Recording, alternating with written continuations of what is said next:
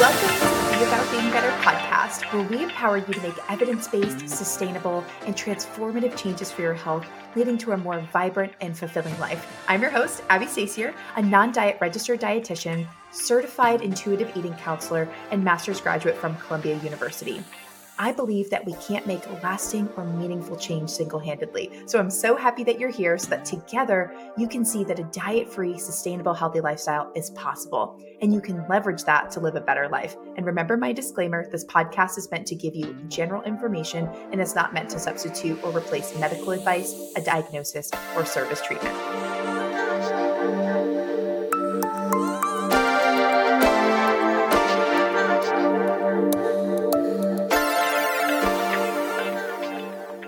Y'all, this is about to be an incredible fire episode. This is one of my favorite interviews thus far with one of my very best friends, Sarah Harken.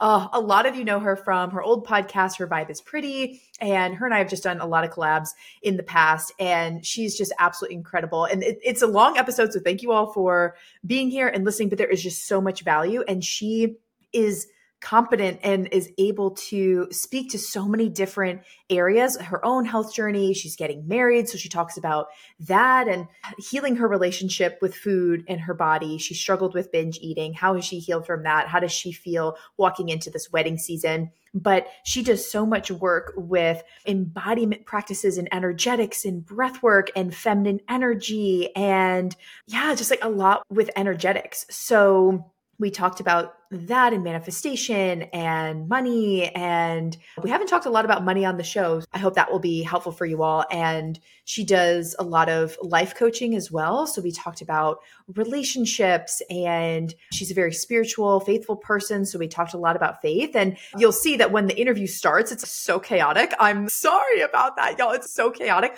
But her and I were talking we were like best friends. We're talking before the interview before I hit record and just catching up a little bit. And she was like, Ab, you got to start the recording because this stuff is good. Like people need to hear this. Oh, okay, you're right, you're right. So we're like mid convo when we start talking. So I'm sorry that's so chaotic. We were talking about the Bible and how breaking away from diet culture is biblical. So just know like it starts a little bit chaotic, but but it'll make sense when, when you keep diving into the episode. Sarah and I met to make things make sense because we didn't really spend any time doing an intro when the interview started because we were just catching up and then just started hitting record. We met, oh wow, like over five years ago now at this point. We started our businesses around the same time and we were working with the same business coach. And this business coach was very much in his masculine. He was a guy, so like it makes sense, but he was just so about the money and hustle, hustle, and like work as many hours as you can, and no rest, no balance.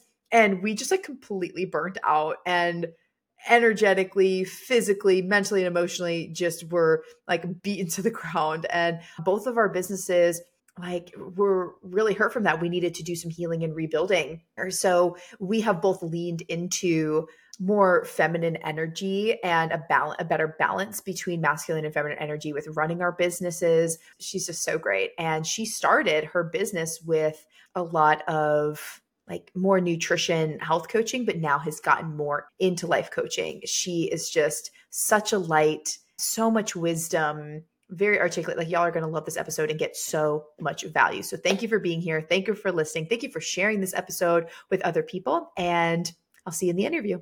Okay, so in Colossians chapter two, I feel because Zach is, he reads the Bible a lot too. So I feel like he would appreciate this as well. Okay, so it says, since you died with Christ to the elemental spiritual forces of the world, meaning like when we die to ourselves and then are born again with Christ, why, as though you still belong to the world, do you submit to its rules? Do not handle, do not taste, do not touch, all of these food rules that we have. These rules, which have to do with things that are all destined to perish with use, are based on merely human commands and teachings, meaning this is not from God. This is all man made. Such regulations indeed have an appearance of wisdom, which is so true. Like some of these like food rules and things in diet culture do have an appearance of wisdom. Oh, if you eat fat, you're going to get fat. Even though we know that's not true, a lot of people can like, oh, that like seems like it makes sense, even though it doesn't. Okay, so have an appearance of wisdom with their self-imposed worship and their false humility and their harsh treatment of the body. But they lack Mm. any value in restraining sensual indulgence. Like for me, that is exactly the restrict, binge, guilt cycle in Yeah. the Bible. And it's saying the more that you are restricting and like living by these food rules that are man-made, not from God. Like God's like, Right. Simply did not tell you to do this. It's Yeah. leading to a harsh treatment of the body Yeah. restricting restricting and Yep. that's lacking that sensual indulgence that gluttony which that Mhm. is like a sin to be like overdoing that but that's what happens when you're restraining and restricting so much of course you're going to overindulge because we always Yeah. want what we can't have the restrictions always lead to the binges Yeah, when it's also reminding me of because I'm thinking the opposite of restricting, which okay, you're right, the restricting leads to the binging. But what I'm thinking about is like these rules. Okay, let's talk about the mm-hmm. freaking food pyramid, for example, that has what like dairy and cheese, and these things are good for you. And you need to eat more of them. You need to eat more meat. Zach and I just got done watching Live to 100 on Netflix. Have you Mm, seen I it yet? see that I, It is so good.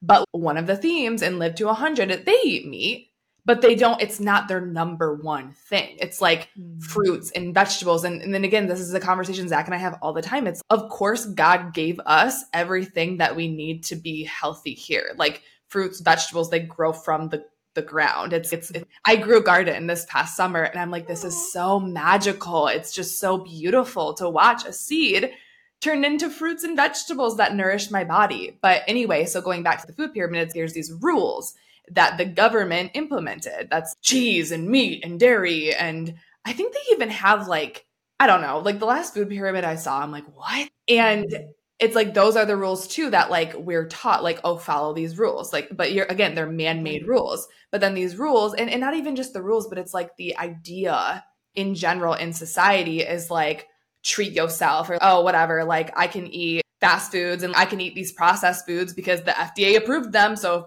if, if these foods in the store in the aisles if this cereal is fda approved for children then it must be okay but it's no those are man-made ideas man-made approvals. Like the fda in itself i don't know if i'm allowed to be talking about this or like this. The fda itself is like these rules that are man-made that do not align with treating your body like a temple. Because again like i was telling you a little bit ago it's like god's greatest creation the earth and our bodies our human bodies. So why aren't we treating them like the temples that they are earth included Mm, Yeah. And I also think, though, too, with that, I think the food rules are definitely man made and something to take caution with because that leads to a harsh treatment of the body. But also, God has created the technology where we can have convenience foods now. Yes, we should be eating as many whole fresh foods as we can and Mhm. with that there are so many people on earth that need to rely on convenience foods and Yeah. we don't want to shame ourselves or feel bad for choosing those when we need to. But is that Mhm. the only thing that we're eating? And are we overindulging on those foods? And are Right. we bringing a lot of shame? Because shame really means you are wrong. Mhm. Not that like you just did something wrong. And that's not from God either. So we shouldn't be shaming ourselves for our food choices because that's not what's intended for us. So yeah, I think there's definitely a balance. And I think people really struggle with balance Mhm. with nutrition. Mhm. And when we have so much morality tied to Mhm. food and like these foods are bad and Yeah. We shouldn't be eating them. I'm a bad person. I'm a slovenly person. I'm a gross person for eating these more convenience processed foods. Mm. That just leads us to want to restrict them and then overindulge in them. And then that's not treating our body like a temple either. I think shaming, absolutely not. Awareness and questioning and getting curious about what's in the food, absolutely. It's like the awareness is the curiosity. Because I see people like who have the resources, who have the knowledge, who have or have everything they need to pay attention to what's in their food, but they choose not to because they don't think it's a big deal. yeah, they might not realize how much it's affecting them too. Yeah.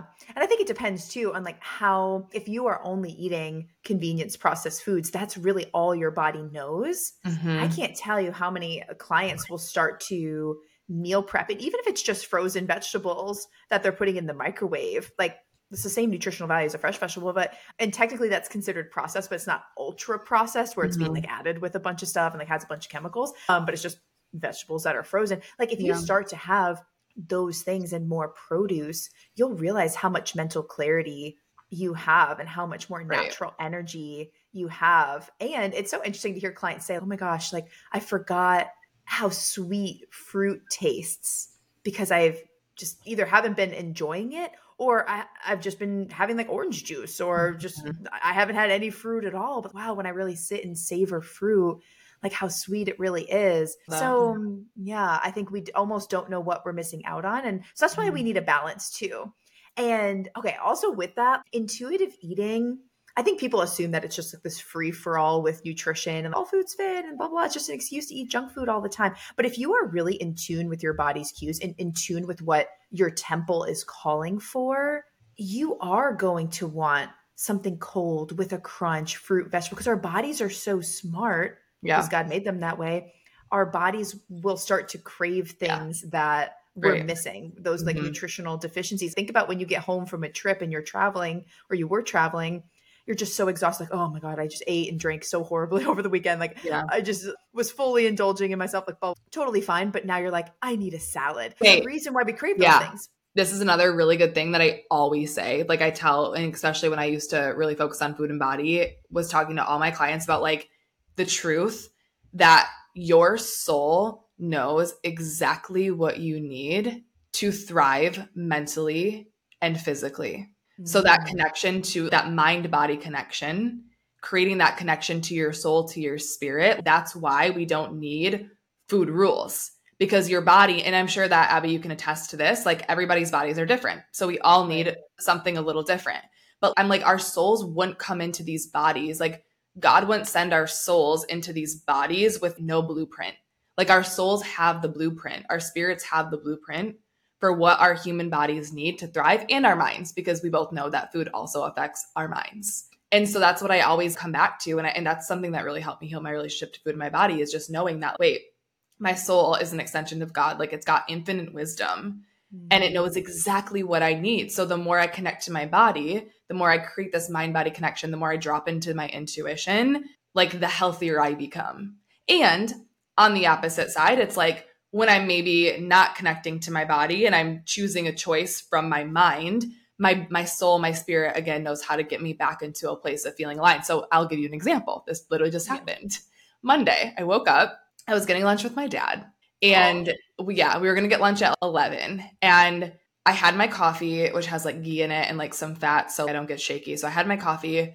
And then there were we Zach and I got donuts over the weekend from this cider mill. And I was like, oh, I'll have a donut now to tide me over because I know if I eat my normal avo toast, I will not be hungry for lunch. So I had donut and coffee. And oh my gosh, I don't think I like this is the first time in years that I, all I had in my system was sugar and caffeine by 11 o'clock. And my mind is feeling cloudy and I like am not thinking straight and I feel weird. And it's okay, this is, I understand why this is happening. And now what does my body need to get back into alignment? Because I have that connection with my spirit. It was like, okay, let's go get something healthy for lunch. When I got home, it was like lots of water. My body was craving water my spirit was like, let's rest. So I, went outside and I like laid in the sun and just gave my body what it needed to come back to a place of alignment and ended the day with so much like genuine energy. But again, if I didn't have that connection with my soul, with my spirit, I might not have known what I needed. I might have been like, why am I feeling this way? And why am I feeling so off? And like, why am I so emotional? Why am I so tired today? And I would have went into this like spiral. But because I have that mind body connection, I'm either again able to come back into alignment. Yes. Oh, that's so good because yes, you're in tune with your body and also there's like real physiology with that too. Like your blood sugar was probably low because all you were giving yourself was like hopped up on caffeine, cortisol rising, so much sugar. Like we just crash at that Yeah. point, and that's when we do feel the brain fog and the fatigue. So we do need balanced meals. We do need to nourish ourselves with more stuff, which it made sense on that day. Like Right. you were going to eat more later and wanted to still be hungry for that. That makes sense. But what a cool learning opportunity and what a cool realization to be like, Mhm. wow, like I appreciate the days that I nourish myself differently, like not Totally. shame for that experience. Like, Right. all right, th- those couple hours have come and Yep. gone. I'm going to learn from that. Nothing's a failure. Everything Exactly. is feedback. And wow, just such a deep appreciation for how Yeah. you normally nourish yourself. Yeah. There was also wrong with having the donut either. Right, one hundred And- percent. And it's it's just okay. Yeah, when I have no food in my system, I can't do sugar and coffee. Like that just doesn't feel good for me. like next time I have the donut, I'll make sure I have like healthy fats first. But it, uh, this also happened to me in Vegas. You know that I'm on this like sober journey. Yes. So we did a year alcohol sober. And okay, you know this. Did I tell you when I drink again and what happened? No. Okay, give me give us the tea. Oh, give us the we okay, so we were just doing a year. Like Zach and I were like, let's do a year. Yeah. And so we did a year and we came off of our year or like our year was done when it was his 30th birthday. We went to Vegas for the UFC fights.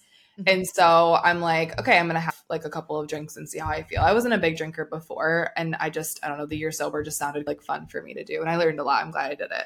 But anyway, I'm like back into it. Like I'm like sober living forever now because one of the reasons being I had, okay, so I had a drink at my first drink was at dinner. It was at 5 p.m. It was a glass of, no, espresso martini. It was super mm. good. Enjoyed it.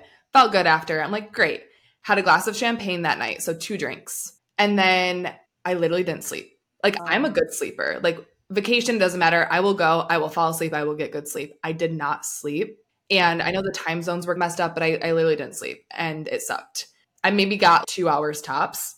And so I'm like, what the heck? Like the only thing that's different is the alcohol. And then I'm like, oh, I had that espresso martini. Maybe it's the espresso. So the next day, I'm like, okay, whatever. And this was cool too because I thought I'd be dead exhausted the next day but I wasn't. Like I, I was actually pretty alive and energized. And I'm like, this is so cool because I do care for my body so deeply. Like my body is so strong and so resilient that like a night of no sleep isn't gonna rock me. So that was really empowering. Yeah, so I I approached the next day. We went to this day party and I had two drinks at the day party at 11 a.m., 11, 12. So really early on in the day. And I'm like, there's no way I'm not gonna sleep tonight. Like I haven't gotten sleep in over 24 hours. Like I'm gonna pass out tonight. I went to bed from 9 p.m. to 11 p.m. I woke up at 11 and I was up till 3:30 in the morning. And then maybe wow. slept for two more hours. And again, this is not me. But during at when I was like laying there awake that second night, like what the hell is going on? I heard from so deep within my body, from spirit, from my soul, from God, if you will. We are meant to lead a sober life. We are meant to mm. continue this sober living. This was not meant to be a one year thing. And oh, my body's good. way of just sending me that sign. Because had I had slept well those two nights, I might have heard the message, but who knows? It was like in the middle of the night where I'm sleeping and I'm like, what is going on right now? That I just heard this deep message from within and I haven't drank since. Wow. That's so, so good. Yeah. Again, though, it's that mind body connection, right? Like I can feel mm-hmm. so deeply with my spirit that like this is the life that I'm meant to lead and live. And I'm not going to sit here and promise that I'm never going to have a drink again in my life. That's not what I'm saying, but it's I'm leading sober life. Yeah. And it's oh, so that. empowering. Yes. And it's not coming from external rules. Because if you follow those external rules, number one, how much does the um, alcohol industry profit off of us drinking? Yeah, like it's just so, so insane. But yeah they, they profit so much it's it's glorified in our society and that's the if we're relying on external rules that's the thing to do. When you go right. out to dinner you get a drink. If you're you get mm-hmm. a drink. You meet if you're dating in new york like yeah. i the only thing you do is go get drinks. It was so frustrating. And no matter how much money are you spending with all of that too and no one cares what's in your cup except for you like right. truly. And yeah. So when you stop relying on those external things and start to be in tune with your inner wisdom, that's where you that's where you find the wisdom. That's where you find the guidance. If you're not sure exactly what to do with your health, you have to turn inward. inward. And you yes, and you might need some coaching to figure out how to turn right. inward. So do you mind walking us through like your journey of disordered eating and your relationship with body and food because where I see you now, and I've been, you and I have been friends for over five years, which is just so incredible. And I love you so much. And I have just seen you grow and develop. And the life that you live, I know the life that you show on social media truly is the life, just because I know you as a person, mm-hmm. is truly is the life that you live mm-hmm. as yeah. well. And it's just so amazing to have a friend that's so congruent and also someone that's in the influencer space and the coaching space that is congruent with the life that they show mm-hmm. online. Really want to reassure our audience that Sarah, like the bliss that you feel, the peace that you feel mm-hmm. is just so genuine and congruent. So, how where was it like before where was your life before you got to this place and what has helped you have these morning routines and this kind of inner knowing? And this might be a, a very loaded question and like a long journey so much journey but maybe let's talk about like the relationship with food and body. What has yeah. helped you the most? And like where were you? Like when things were really bad what was that like? Yeah. The first thing that comes up when you ask them that question is just actually around the time that we met. So mm-hmm. i struggled with binge and emotional eating my entire life. I didn't realize it. I didn't realize that it was a problem because very on theme for this episode so far. So normalized. It's so normalized. It's like that's just what you do. You see it on the movies, you see your moms and your friends doing it. It's you're sad, you're stressed, it's fine. Go buy some ice cream. Let's get a pizza, let's get ice cream and let's binge. Let's make all the foods and just like binge in front of the TV. So it was so normalized that I didn't realize that it was like an eating disorder. And I struggled with it again my entire life without knowing it. So then here's when it really started to click that, oh, I don't have a great relationship to food in my body. And this is actually something I can overcome is when you and I met. So I was living in Spain after I graduated college. Right. And I was teaching English and I started to have some gut health issues. Like I couldn't eat anything without feeling sick to my stomach and like really bad mm. gut health issues. And I went to London on a like weekend trip and I found this recipe book from this woman. Her name's Deliciously Ella. She's still one of my favorite. She's like plant based. Yes, I've listened to her podcast. Yes. She's great. Yes. Love her. So she so I went to her. I had followed her. I don't know when or why, but I knew she had like a storefront in London. That's where she's from. So I went to it and I grabbed her recipe book just to flip through it. And I started reading her story, and her story was like, I was so sick. I was in and out of hospitals my entire life. Nobody could figure out what was wrong with me. And then somebody randomly suggested I try plant based diet. So I did, mm-hmm. and I completely healed myself. I have the chills even telling you guys that. Her story is wow. awesome.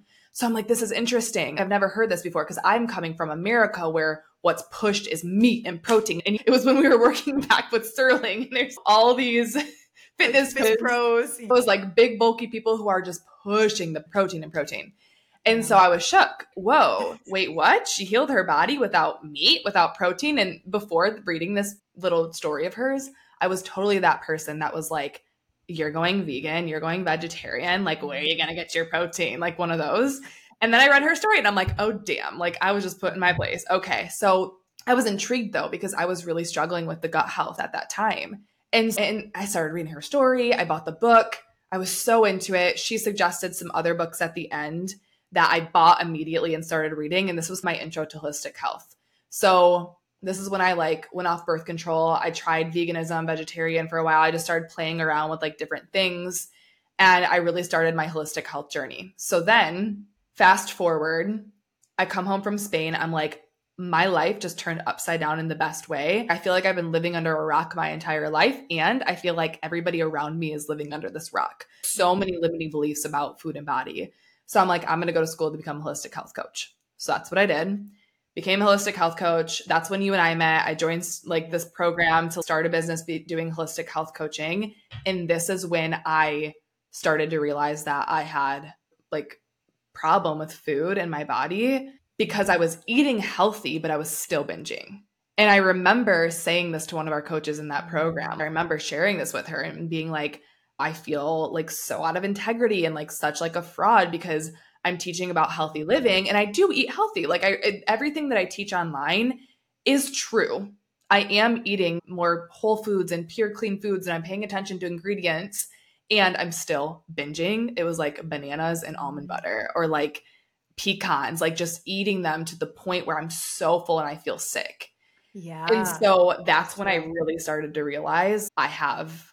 And so actually, we have a friend, Alicia, who we also met in that program. And she was sharing with me, she's like, Yeah, I'm doing this other certification program. I'm about to start it. It's to help you heal your relationship to food in your body. And I'm struggling with binge eating, and it's going to help me heal that and then teach me how to help others with the same thing. And I was like, wait, what? Tell me more. What do you mean heal your really? What do you mean binge eating? Oh, binge, binge and emotional eating. Like it's an eating disorder. And I'm like, what? It was the first time I was hearing this. Wow. And she's yeah. And then the hope came in because I was like, oh, if I have the chills even saying it, I'm like, if this is an eating disorder, that means I can heal this. Like what? I can yeah. I could be a person who doesn't binge and who doesn't emotionally eat every time I'm stressed or anxious or sad or afraid.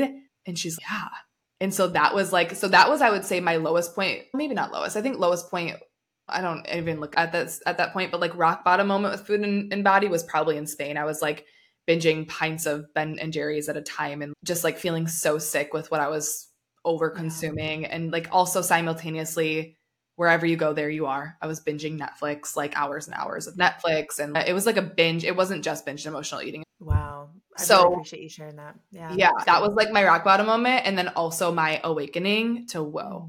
So I joined that certification program with Alicia, which was Hungry for Happiness at the time, learned how to heal my relationship to food in my body, started teaching other people how to do the same. And it's been a journey over the past, what, five ish years now. What's really cool, and I'm sharing this hoping that if you're listening and you struggle with your relationship to food in your body, this just gives you a lot of hope there were so many times, even as I was working with Sam Skelly in that Hungry for Happiness program, where I'm like, okay, I could see myself like somewhat healing my relationship to food and maybe not binge eating as much, maybe not emotional eating as much. But for a long time, I think for maybe that entire program I was working with her, I was like, there will never be a day where I don't do this. This will mm-hmm. always be a part of who I am.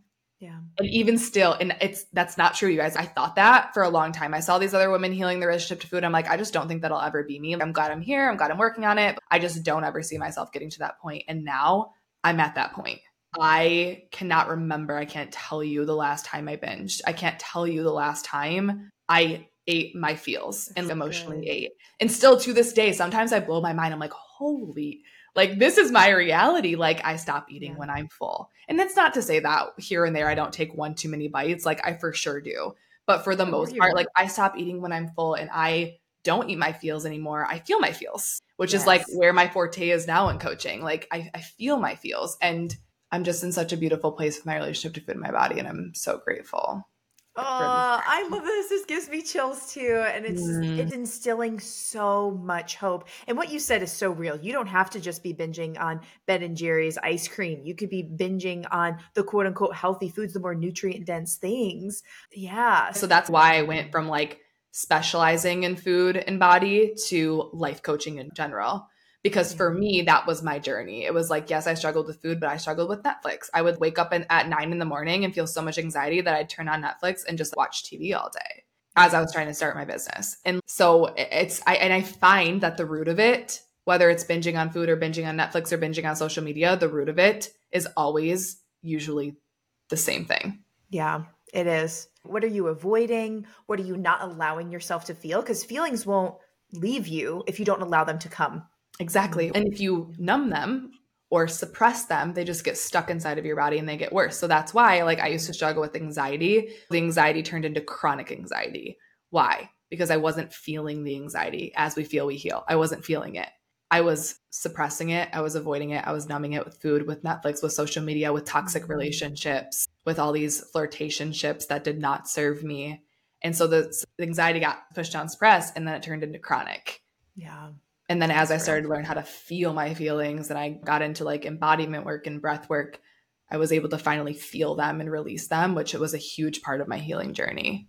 And now yeah. you're getting married, prepping for a wedding. After all of this healing, like how has this wedding season been for you now? Yeah. So first thing that comes up, and actually Zach, my fiance, he, he said something that really brought this through for me, which is with weddings, like I have the chills already saying it you often hear, and listen, again, I am not, if this is you, if you've done this, I'm not shaming you. I'm not saying I won't do any of this. I'm just saying there's this general vibe that, oh, you're getting married. Now you've got to go get your teeth whitened. And now you've got to go get Botox. And now you've got to go sign up for a year long skincare package and get your skin on point and you've got to sweat for the wedding and you've got to go on diets. Like you've got to change your look for your wedding day. That's the vibe is you've got to yeah. look a certain way. You've got to look your best. But Zach said something, and I'm like, whoa, why would I want to look different than who I actually am on my wedding day? Like, on my wedding day, I want to be my realest, truest self. I don't want to be a version of me that I'm not. Because what often happens too, when it's like, oh, I'm just focusing on this one day, I want to look really good on this one day. You look a certain way on the one day, but then what you like let go of all of that and then you go back to who you really are like no I, I, don't want to look different than who I am on my wedding day. Is this does this make sense? Yeah, like I want to yeah, be my real true self. I want to be the me that everyone knows and loves. I don't want to be a certain way. Now, I don't know. I'm not I'm also not saying that anything of those things are bad because I would be lying if I said that I wasn't going to whiten my teeth because I literally just added by whitening strips onto our board this morning because I found out there's some like clean pure ones at Walmart that you yeah. can get. Like, the difference between like teeth whitening and joining a really intense exercise program totally. to try and lose 15 pounds. Huge. Also, can I just say, like, in, in Abby, I know that you really talk about this a lot, but I've gone wedding dress shopping twice. And what what do you say? You say it. It's it is a quote too. You're not supposed to fit into clothes like clothes are supposed to fit your body. Yes. And let me tell you that the wedding industry has done an amazing job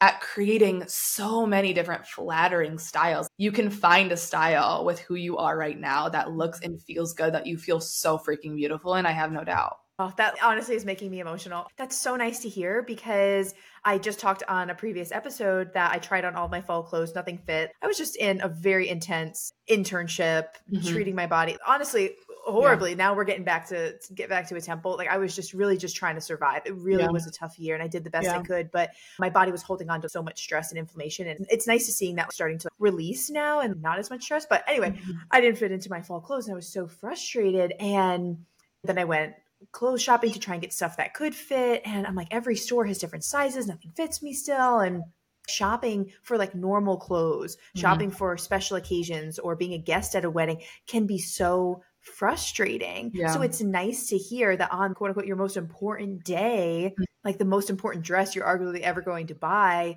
that those mm-hmm. dresses are just made so much better and yeah. they're made to fit all different body types. Like that just 100%. gives me reassurance that they're not like normal clothes. No. Yeah, no, they do such a good job at yeah, helping you find the best dress that's going to yeah, make you feel good and make you feel like the beautiful woman that you are.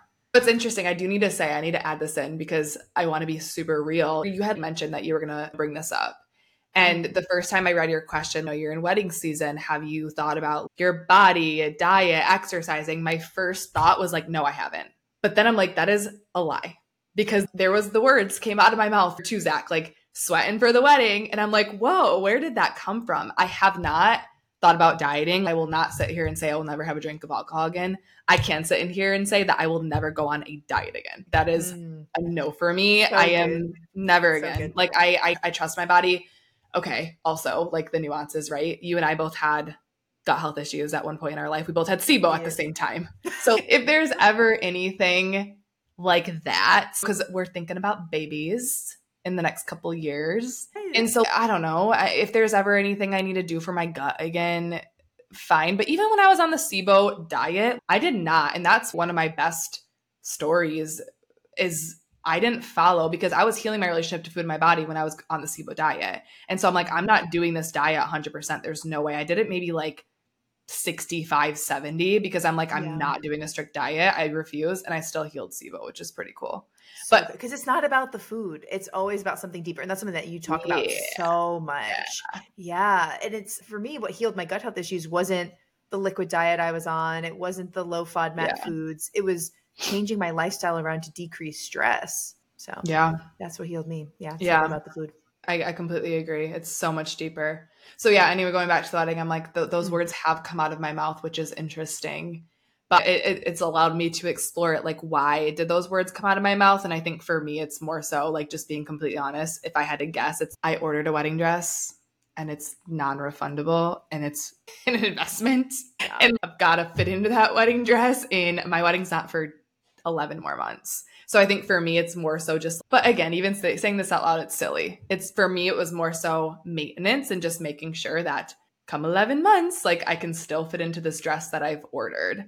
But it's again saying out loud i'm like that's so silly because i haven't been on a diet or a strict exercise regimen for the last three years and my size has not changed because i am such an intuitive eater. And i'm not just an intuitive eater i'm an intuitive mover. Like i don't i haven't been a part of a gym in six months i haven't been a part of any kind of group that i just signed up for yoga two days ago but again that was intuitive like i right now the past couple years actually my body has been in a phase where i don't want intense movement i desire walks and walks feel really good for not only my mind but my body I desire yoga. Like I desire more natural movement. And that's what I've been listening to. And literally my body has not changed. So yeah. Mm, I will so say good. that the words came up, but I think it's because it's just so societally ingrained. But I'm glad we're having the conversation because I'm like, that's silly. I want to look like my real true self on my wedding day. Yeah. Oh, that's so good. Thank you. And that's so yeah. great that Zach is affirming that for you too. It just shows that like you're really with the right person and that yeah. he sees your beauty, your inner beauty. He sees your soul. He mm-hmm. knows mm-hmm. you. And if, I think he wants to, as you're walking down the aisle, he wants to see the woman that he's been with for all of these years and that true version of you. Totally. But it is an interesting conversation though, Ab, because something else that comes up for me is I actually got asked recently. There's this other there's this woman that I know, she's really struggling with acne right now. Mm. And she's engaged and she's just devastated about the acne she's experiencing and doesn't want it on her wedding day. And that's where I'm like, I can also see that. Like it's a both and. It's be your real self and I don't think there's anything wrong with desiring clear skin. Or what I like, the way I like to put it is like walk, walking on your natural body frame, is how I like to say it, because everybody's natural body frame looks different. Do you talk about Ayurveda at all? Like on in your work? No, we haven't. You know what it is though.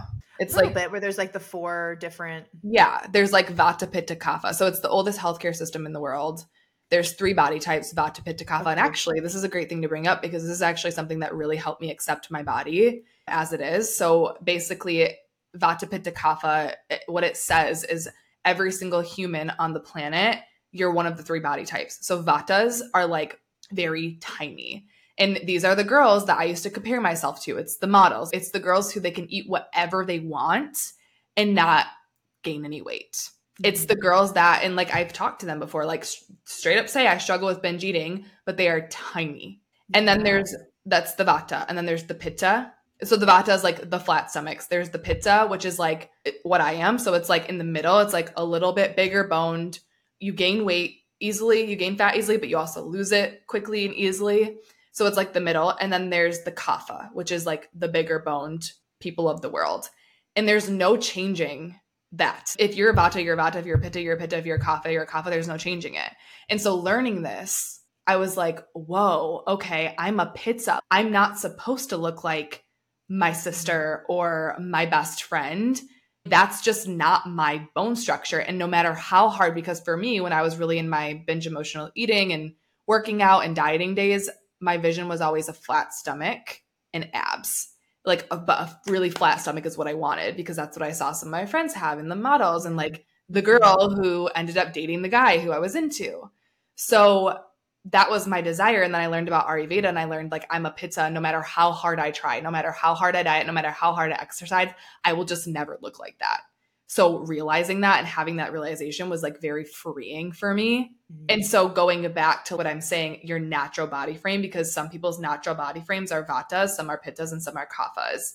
And again, no matter what you do or how hard you try, there's no shifting that. So I also see the value, especially with weddings or whatever, it just in general. It's, there's nothing wrong with desiring to clear your skin. There's nothing wrong with desiring to walk on your natural body frame but it's both and, right? It's like accepting where I'm at now and desiring the evolution. Yes. And just because you have those desires doesn't mean that you have to take disordered action. No. And that's the thing, too, though. You have such a great point with that. Like, the disordered action actually usually makes it worse. Because I know for me, like, seriously, for me, the acne, like the disordered because okay, so you guys, so that's like another really big part of my journey, and it goes right in with the binge eating and like the dieting. That the disordered action, the the exercise, the food made my skin worse mm. because binge eating. You can just think of the nature of binge eating, like you're overeating. For me, it was usually sugar and ice cream, and those things were screwing my hormones up. It was making the acne worse. And then when I was depriving myself of things, I was like missing out on nutrients that I needed for my hormones to be balanced. And actually, this is the one good thing that because Western medicine did not help me when I was struggling with hormone imbalance. Western medicine was not it. Like I had doctors, I was missing my period at the same time. So I had really bad acne and I was missing my period for a year at that point. Wow. And the doctors were like, go back on birth control. There's nothing we can do about it. You might not have your own kids one day. It was awful, like really bad. Wow. But I will say the one thing that one doctor said to me was like, you need to gain some weight And I was like, that's interesting. That's weird. I get it now. Because a woman's body is built to reproduce, even if you don't want yes. to reproduce. There's, there's nothing wrong with that. But like our bodies are built to re- reproduce. And so that was actually valid at that point in time. I did end up gaining some weight and it did help me balance things back out. So the disordered patterns that I had to like try to change things just made things worse. It wasn't until I healed my relationship to food and my body and accepted myself and started doing this deeper mental and emotional inner work that everything changed and I really started to actually heal. Yes. Oh, that's so good. And my gut health issues were getting worse. It I was struggling to heal when I was eating consist inconsistently, and I was yeah. skipping meals or I was doing intermittent fasting. A mm-hmm. part of that is if you restrict, then you will probably binge or overeat at some point. But just like the chaotic eating patterns, like my gut was so thrown off, and I was having so much bloating. So if someone, there's so many reasons that you can have bloating, but I would say for most clients, it's not like they have these big, crazy gut health issues, although I have some clients that do. But I would say for most people, it's they're not eating enough and they're not eating consistently. So when yeah. you're embracing intuitive eating and nourishing yourself, you eat when you're hungry, you stop eating when you're full. Most mm-hmm. times, you're going to, and you're just listening to your body, you, things are going to regulate out and it's not going to be so chaotic. And mm-hmm. then you mm-hmm. can just trust versus trying and striving and making everything so stressful, right. like white knuckling your way through your health. Like it's, I just see you, and I've really embraced this too of just living open handed and not so close fist ah, but like open handed. And yeah, I love that. It's just it feels so good, yeah. and it's helped to just like wash the stress mm-hmm. off. Another quote that I like to use is "What we resist persists." what it's basically just like putting words to to the knuckling. It's like when you're resisting and you're like efforting and you're trying to force something to change, so much resistance, so much anxiety, so much stress is created, and what we resist persist. Versus when you just open up and you start to dive inward and connect with your spirit and in your soul and let that part of you guide you and you trust that everything's happening for you even the hard things like the resistance leaves and that's when things actually have space to change yeah oh that's so good and let's talk about the masculine versus the feminine way of doing things like the masculine okay. energy is the trying it's the forcing it's the efforting it's the trying to control things. It's the fixing, the masculine's fixing, whereas the feminine is the being, it's the healing, it's the receiving, it's the trusting, it's surrendering, it's the flowing. Mm, so, how do you start to heal your like wounded feminine if you're just like so in your masculine? Again, such a loaded question. I've got an entire course on it, the Femme Awakening. Come on in. It's so good, y'all. I've done the course. It's so good, life changing. Thank you. Yeah, like I guess a good place and again just to be clear, like wounded masculine energy, it's like the the controlling and the doing and the efforting, which I know that it comes out in so many more places than food and body, right? It comes out in our relationships, it comes out in our careers, it comes out in our relationships to ourselves, like beyond food and body. And yeah, it creates like a lot of stress and anxiety. So the way to start to shift that, the simplest thing to share here for now would be just start to explore what is wounded masculine and what is divine feminine. I think that's a really good starting place because, again, it's such a loaded question. There's so much to it. But just really starting to get curious and being like, oh, I'm living in my wounded masculine. That's what I'm doing. I'm trying to fix things. I'm trying. I'm forcing. I'm trying to control how I look or how I feel or trying to control others around me. That's wounded masculine.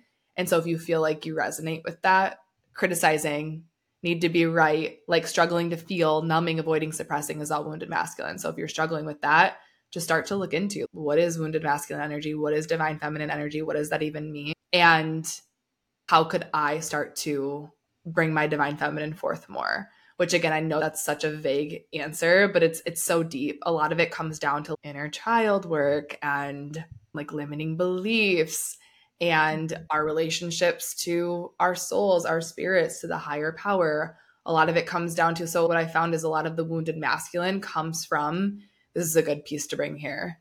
Like deep down, every action we take, everything that we say comes from a place of wanting to feel loved, wanting to feel safe, or wanting to feel happy. So at the end of the day, all humans, that's just all we're trying to do is we're trying to stay feeling loved, safe, and happy.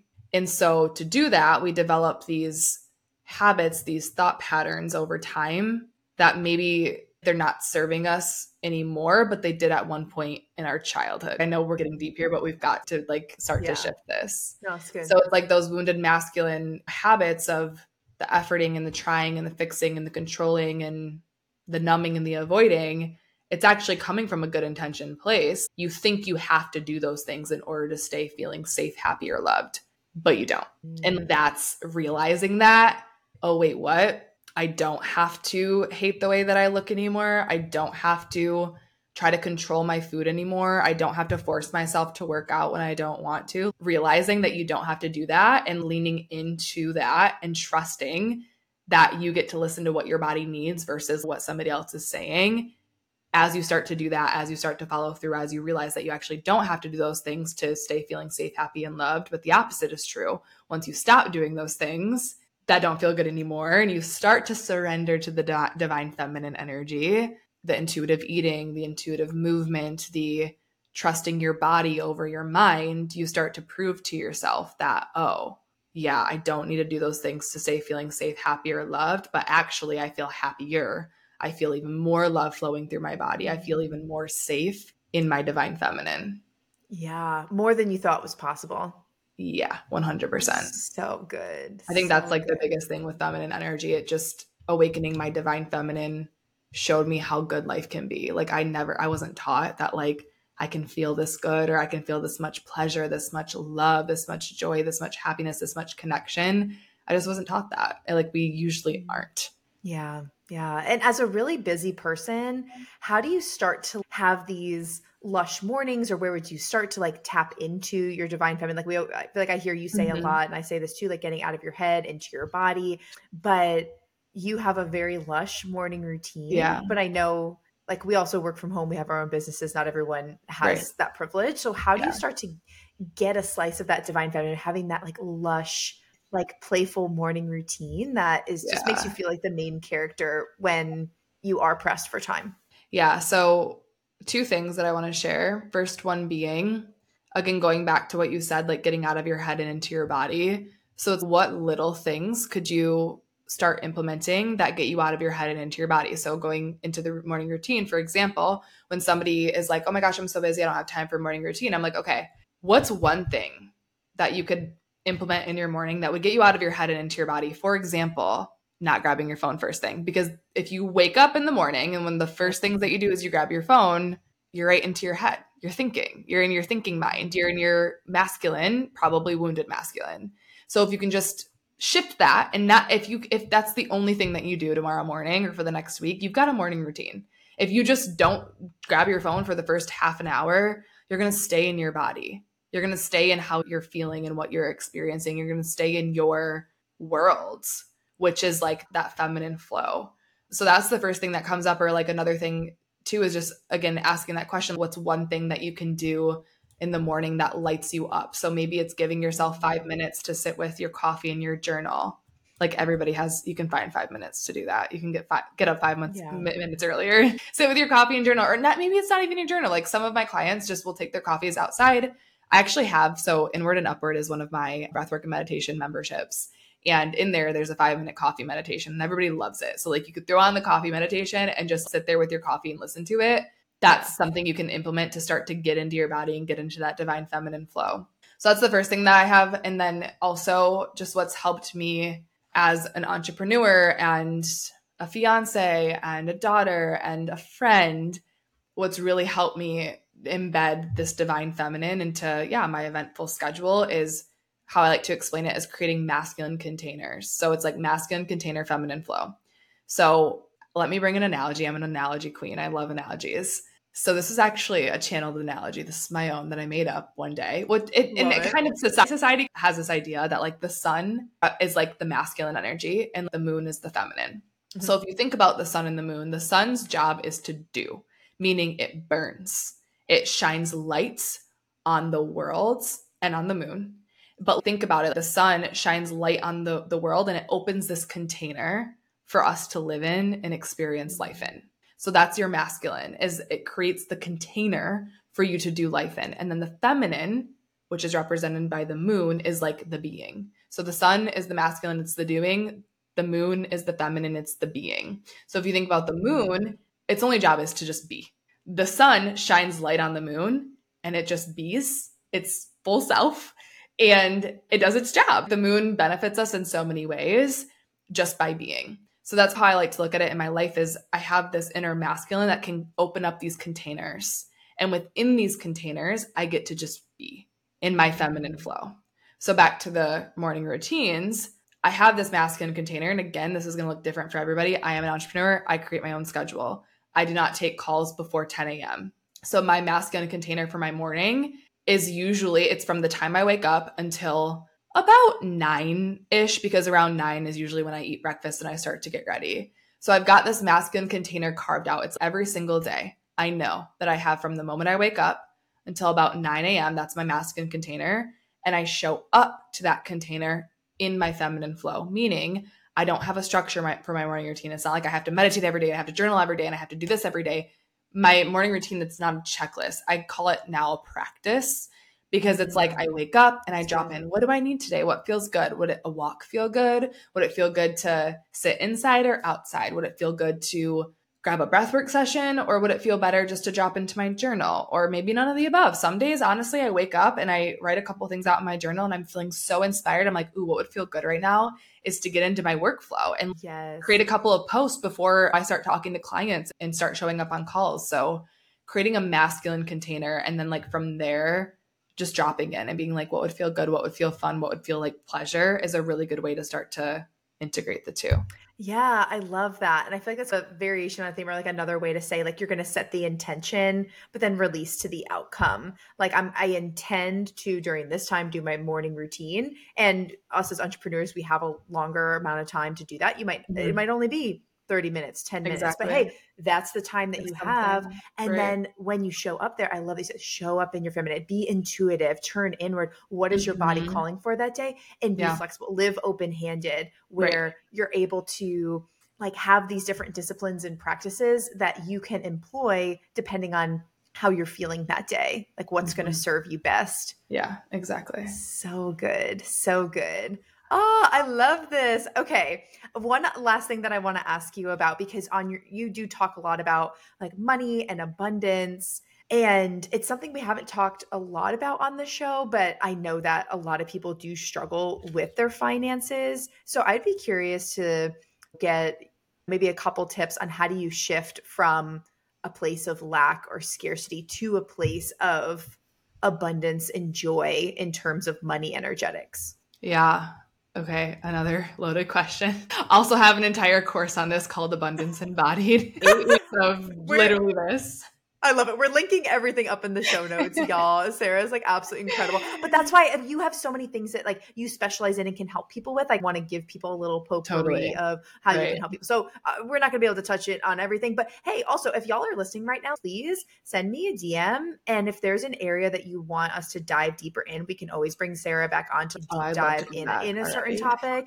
Yeah, absolutely. Like we we had yeah go ahead okay let me just give you one piece to, and honestly it's best because if we give too much it's just too hard to implement yeah so what i want you guys to take away for the question you just asked around scarcity and abundance and money is we think that if you have more money, you'll feel more abundant. And if you don't have money, you'll feel scarce. But I found that's not true. So I think the first place to start from shifting to scarcity consciousness into abundance consciousness is realizing that money does not create these energies. Money is simply an amplifier. So, with that, it can be a little scary and disappointing, but at the same time, it can be really empowering. It's something I've really been landing lately is like realizing that you're the sole creator of your own reality is and that like you attract what you are can be so devastating because it's what I created this how but it can also be empowering because it's okay if I'm the sole creator and I created this that means that I can get out of it like I can lead myself out of it so I think the biggest thing to realize is money is simply an amplifier meaning if you're embodied in a vibration of scarcity money can actually amplify that scarcity I've mm-hmm. experienced it but I've more so watched it happen. And I learned very early on the truth of this so that I, I wouldn't be like this. And this is why, and I'm sure you guys are listening thinking, oh, I know somebody like that. Like you can be a millionaire and still feel scarce. You can have a lot of money and still be very like contracting and like scarce and like scared to spend.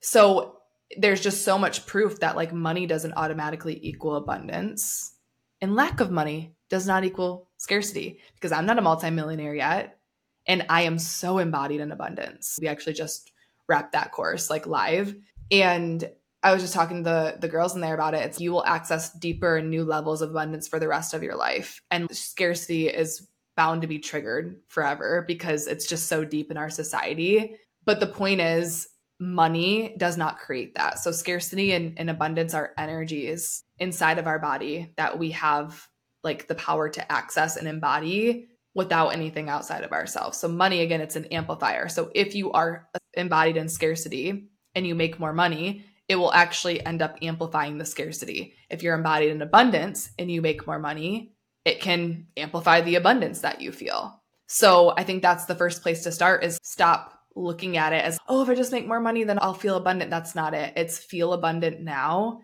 and become more magnetic. And this is the world again of feminine energetics. It's a, we live in an energetic world. Like we are spiritual beings in human bodies, but like our spiritual beingness is energy. And at the core of even our human bodies that look physical and feel physical are energy pockets. Like you take an atom, what's an atom? It's like energy pockets. Everything is energy.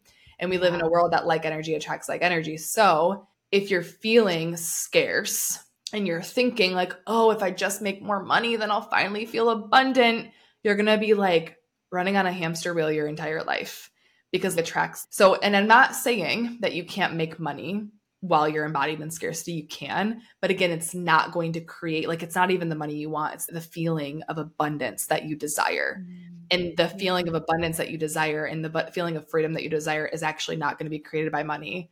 As many, I know that some of your minds listening to this are going to want to fight me on this, and I understand why, because for so long I resisted this. I'm like, but no, there's no way. If I was a millionaire, like, I would totally feel no.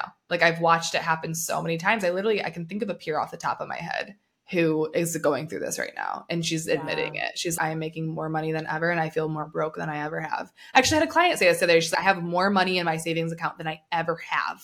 And I feel scarce. And I'm like, boom, like you needed to experience this so that you can prove to yourself that money does not equal abundance. So if that's true, then let's dive inward. Like, where's the scarcity wound and where is it coming from and how can we work with it and how can we heal it and shift it so that you can feel the abundance you want to feel.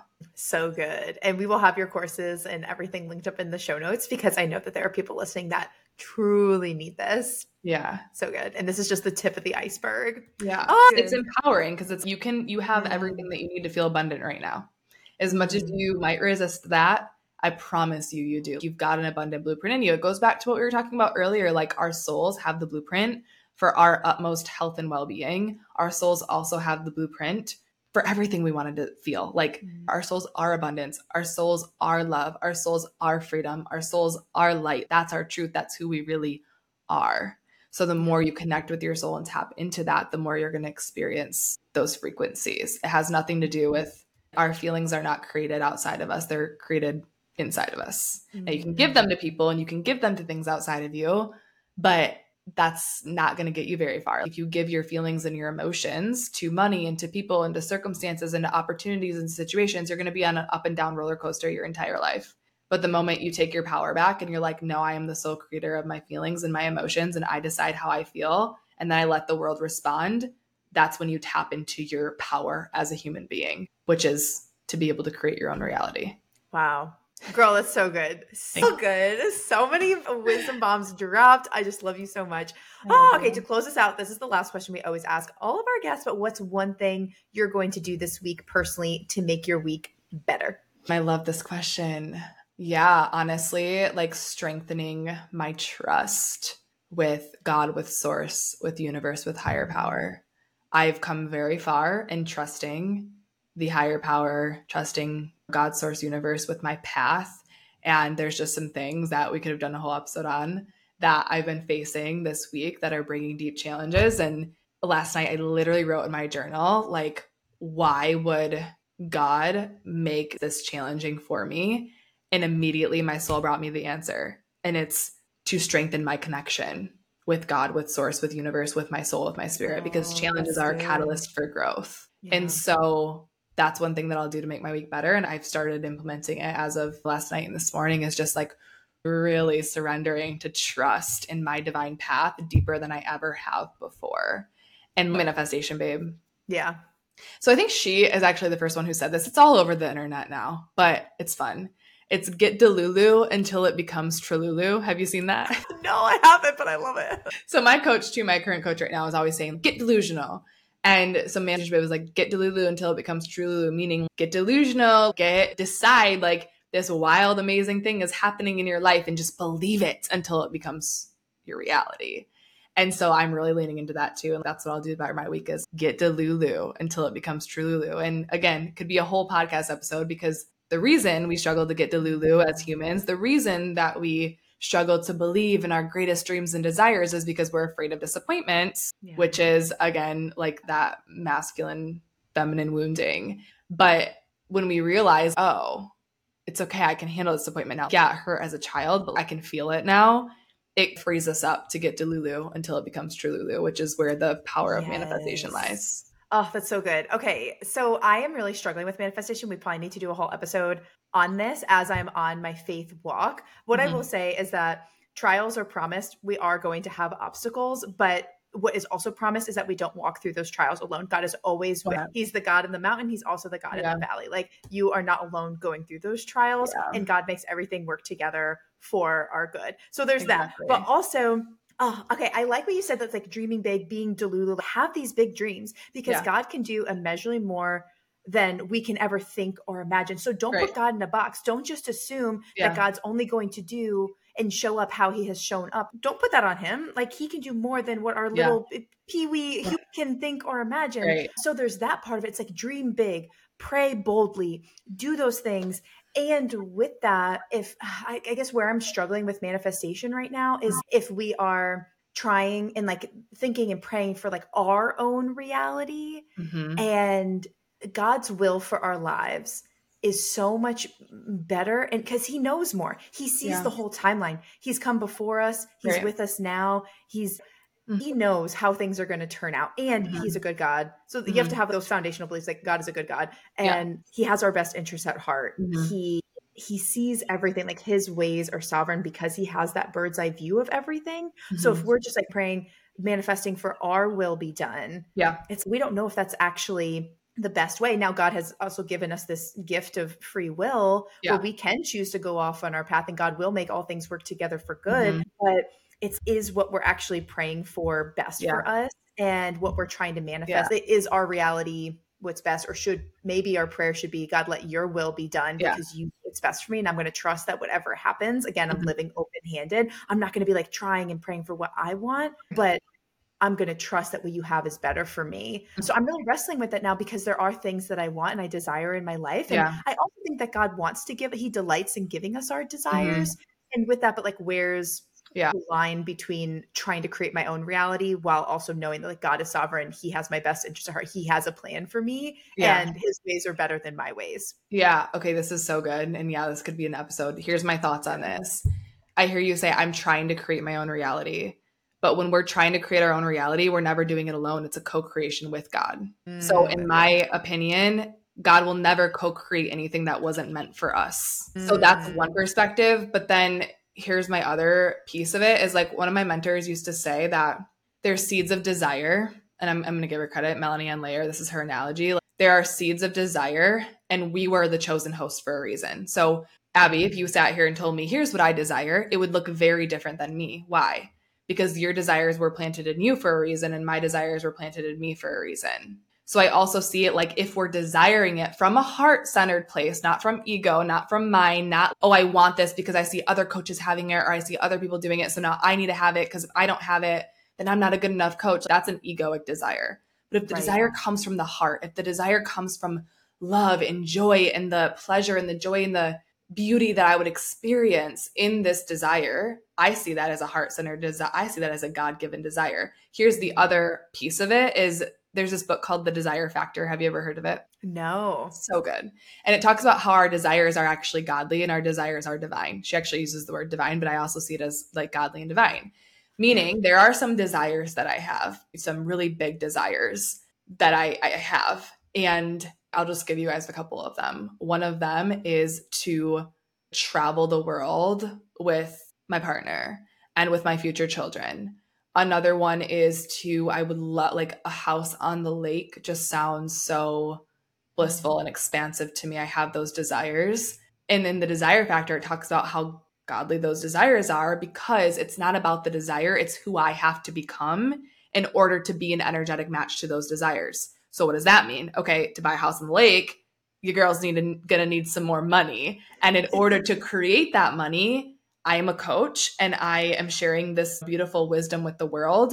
I've gotta reach not hundreds, I need to reach thousands. I need to reach hundreds of thousands. And by doing that, I'm going to impact the world in such a beautiful way. So it's not even about the house, it's not even about the travel. It's about who I need to become in hmm. order to manifest, in order to be an energetic match for that level of living. And in order to do that, I've got to reach and impact and inspire and connect thousands, hundreds of thousands of women with their souls, with their spirits, with their essence. So it, that's what makes it the desires. Does that make sense? Is this landing? Yeah, it, that definitely it. makes sense. No, I appreciate you. I was like working shop workshopping this because uh, it goes back to co-creating with God. If right. God put that desire in your heart for the house on the lake, but you're going to have to make more money to make that happen. God gives us the gifts and abilities to make more money, and there's definitely ways to make a quick buck that are not aligned with God. Maybe you're making totally. money an idol and you're just striving in your own strength or just doing it from an ego driven place.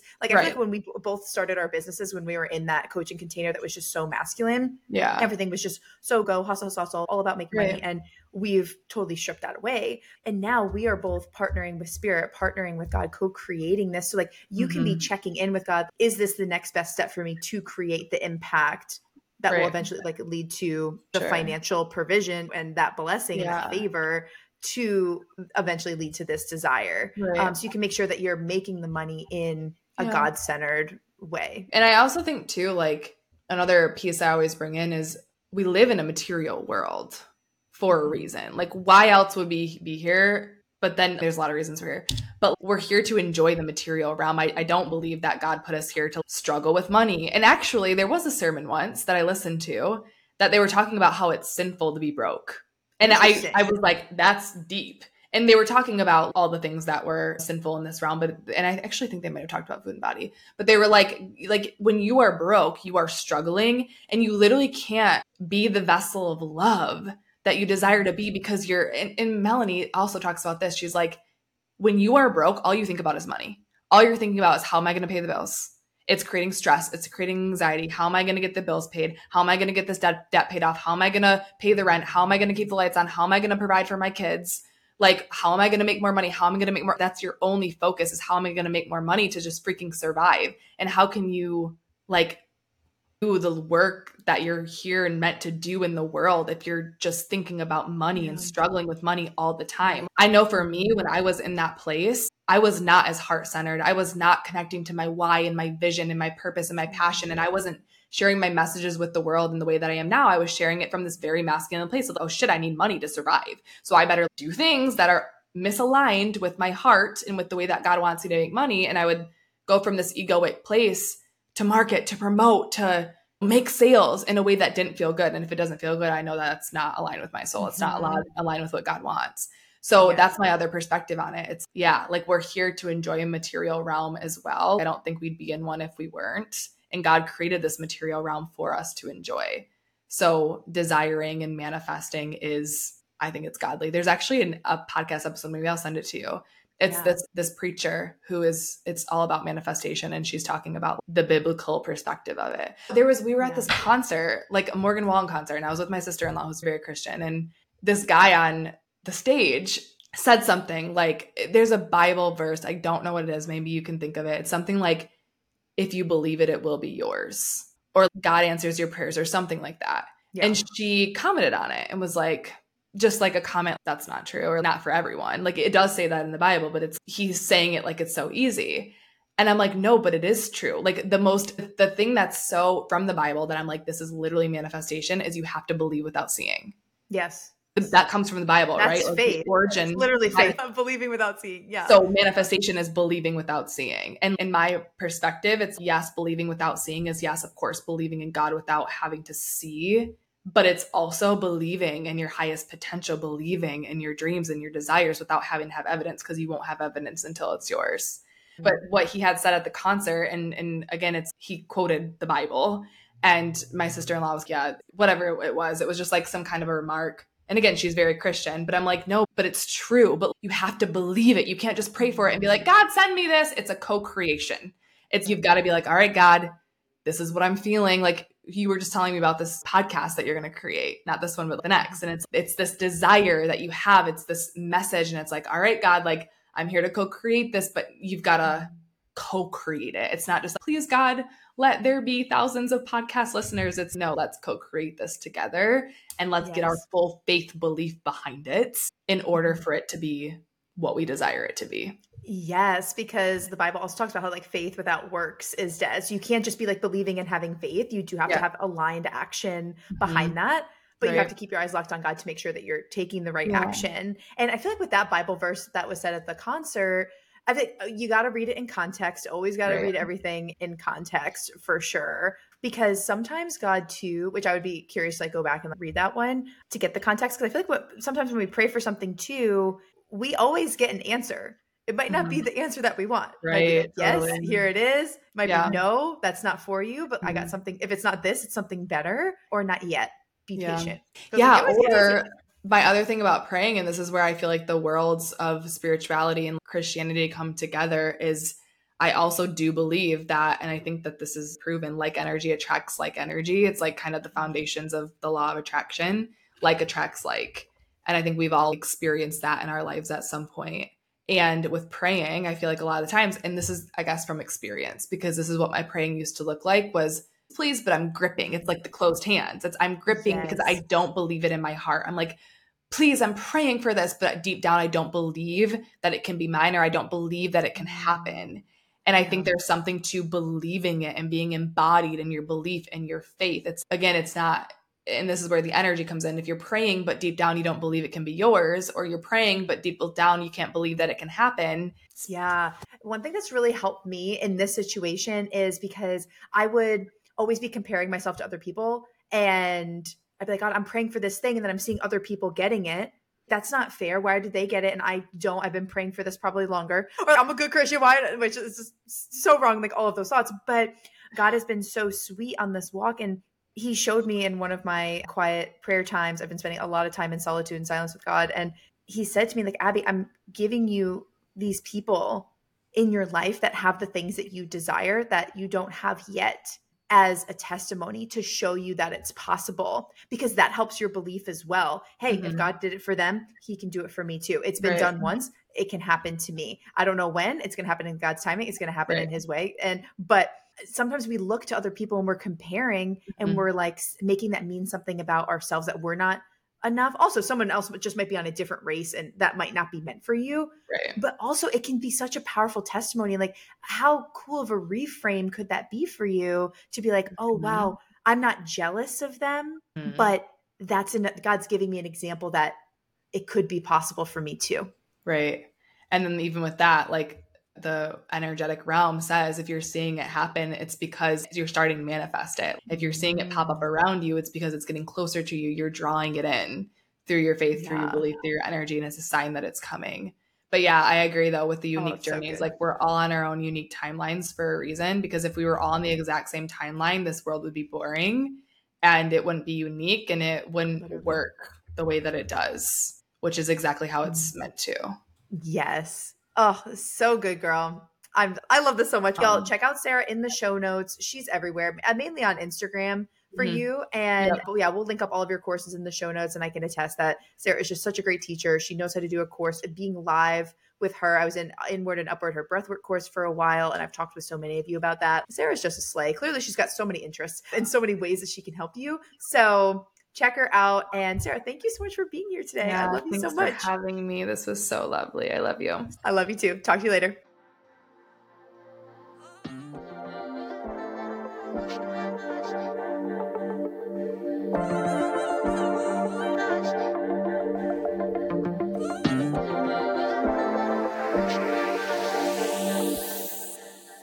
Hey, y'all. Thanks again for listening to the Be About Being Better podcast. I so appreciate you. If this episode made you laugh, smile, think about yourself or your life differently, in any way making your life better, I empower you to share the show with three people who, just like you, need to hear this message and have this type of transformation in their lives. I personally read all the reviews of the show and see the Instagram story shares, and honestly gives me so much joy to see that our mission is making people's lives better. And the reviews really do help in increasing our impact. So thank you so much for taking the time to do that. If you need personalized support with anything discussed in today's episode or need help creating a sustainable, diet free lifestyle, take my quiz. It's linked below in the show notes, and that quiz will help you see which one of our coaching programs is right for you. Thank you so much again for listening, and here's to being about being better.